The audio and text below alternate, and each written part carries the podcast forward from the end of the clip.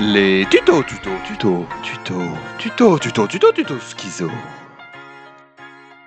Aujourd'hui sur Schizo Tuto, Bernard va vous apprendre à détruire une économie à la sauce nazie. Avant de me réfugier dans ce corps, j'ai été un haut dirigeant SS du Troisième Reich. Moi, tout le délire des races, amis auditeurs, je suis désolé. Ce n'est pas trop mon truc. Je pense qu'il est essentiel d'être précis dans la vie, je n'aime pas l'à peu près. En 1940, précisément, l'ennemi commun c'était la perfide Albion. Mon grand patron a eu une idée. Nous allons produire des fausses livres sterling pour faire basculer l'économie britannique. Des sacs et des sacs de livres, jusqu'à qu'ils se noient dans leur propre argent. Attention, pour arriver à nos fins, il faut fabriquer les meilleurs faux billets du monde. Deutsche Qualität. Car la livre sterling est réputée comme la monnaie la plus sûre du monde. Le régime, il a fait une bêtise. Pour cette mission de la plus haute importance, ils ont fait appel à l'officier allemand SS Alfred Nonnogos pour prendre la tête de l'opération Andreas. C'est un échec. Nogos n'y connaît rien à la fausse monnaie, et soyons clairs, il n'est pas suffisamment méticuleux. L'expérience est un échec. Un échec cuisant.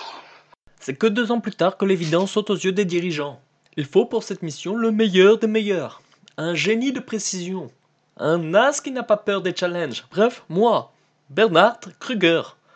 J'installe mon atelier dans un baraquement de camp de Sachsenhausen. Tout est top secret, top secret Je cadenasse tout, rien ne bouge sans que je sois au courant. Je recrute chez les prisonniers jusqu'à 140 faussaires, imprimeurs, graphistes, peintres et chimistes, tous réquisitionnés pour mon œuvre ultime. Afin de m'assurer de leur loyauté, je leur offre une qualité de vie bien supérieure. De la nourriture, un lit, ils pouvaient même se laisser pousser les cheveux et se laver. Je trouve que je suis un chic type dans cette affaire, ça me réussira, vous verrez. Pour ne pas risquer de perdre cette position de privilégié, les dé- euh, collaborateurs se mettent à travailler d'arrache-pied pour fabriquer des billets de qualité.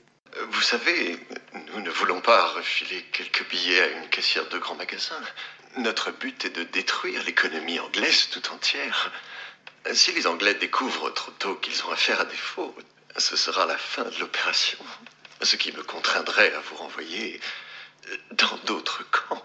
Il y a plusieurs obstacles à surmonter. D'abord le papier, il faut en trouver un avec la même texture, la même épaisseur et les mêmes caractéristiques que la livre sterling.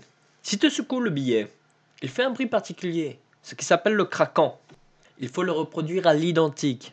Il y a aussi le problème des marques de sécurité qui sont de minuscules défauts d'impression placés sur les billets. Après des mois de travail, mon équipe trouve plus de 150 marques de sécurité et elle les reproduit fidèlement sur les plaques d'impression. Et ça y est, tout est prêt. Le tirage peut commencer. Avant d'essayer d'infiltrer nos billets dans l'économie anglaise, on demande par des moyens détournés à la Banque d'Angleterre d'expertiser les billets. Et verdict? La Banque d'Angleterre. Voyons un peu ce qu'il nous raconte. Bla bla bla bla bla.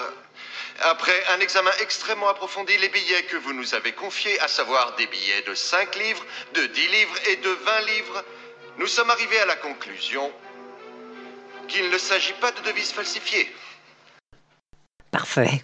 Ces billets sont parfaits. Je suis parfait. Ma nation est gagnante sur tous les points. On se met plein les poches et on déstabilise l'économie britannique. Il suffit de dépenser ces faux billets dans l'immense empire colonial anglais. La Banque d'Angleterre a aucune idée de ce qui est en train de se passer. Mon triomphe est alors total. Mais malheureusement, en septembre 1942 se produit l'imprévisible, l'impensable. La Banque d'Angleterre se trouve en possession de deux billets portant le même numéro de série. La banque reconnaît qu'elle est incapable de différencier le vrai du faux et que le faussaire a effectué un travail d'exception, de génie. Enfin, du moins, c'est ce que j'aime à penser. Elle comprend qu'il se passe quelque chose de louche. Elle renforce le contrôle sur les numéros de série. Lorsqu'un doublon est trouvé, elle brûle au hasard l'un des deux. Les mois passent et elle en trouve de plus en plus. En 1944, j'estime à un billet sur 20 le nombre de faux billets circulants. Mais l'économie britannique tient bon. C'est insensé. Si ma masterclass n'avait pas été découverte, tout le système aurait pu s'effondrer sans qu'ils ne comprennent pourquoi.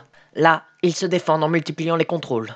De notre côté, on accélère et on imprime le plus de livres sterling possible. Je commence même à trouver un moyen de copier les dollars. Mon souci, c'est que les prisonniers cherchent à diminuer la production, car ils sentent bien que la fin de guerre approche.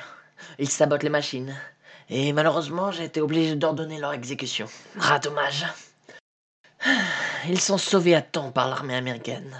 De mon côté, après la guerre, je suis emprisonné en France. Et pour m'occuper, je falsifie de nouveau des papiers pour le renseignement français. Que voulez-vous, on s'y refait pas. Après quatre ans, des anciens déportés ont témoigné favorablement en ma faveur. Et je suis libéré. Les génies triomphent toujours. Hey, si vous avez aimé cette petite histoire, je vous conseille de vous abonner au podcast Culture G. Culture G, c'est vraiment très bien.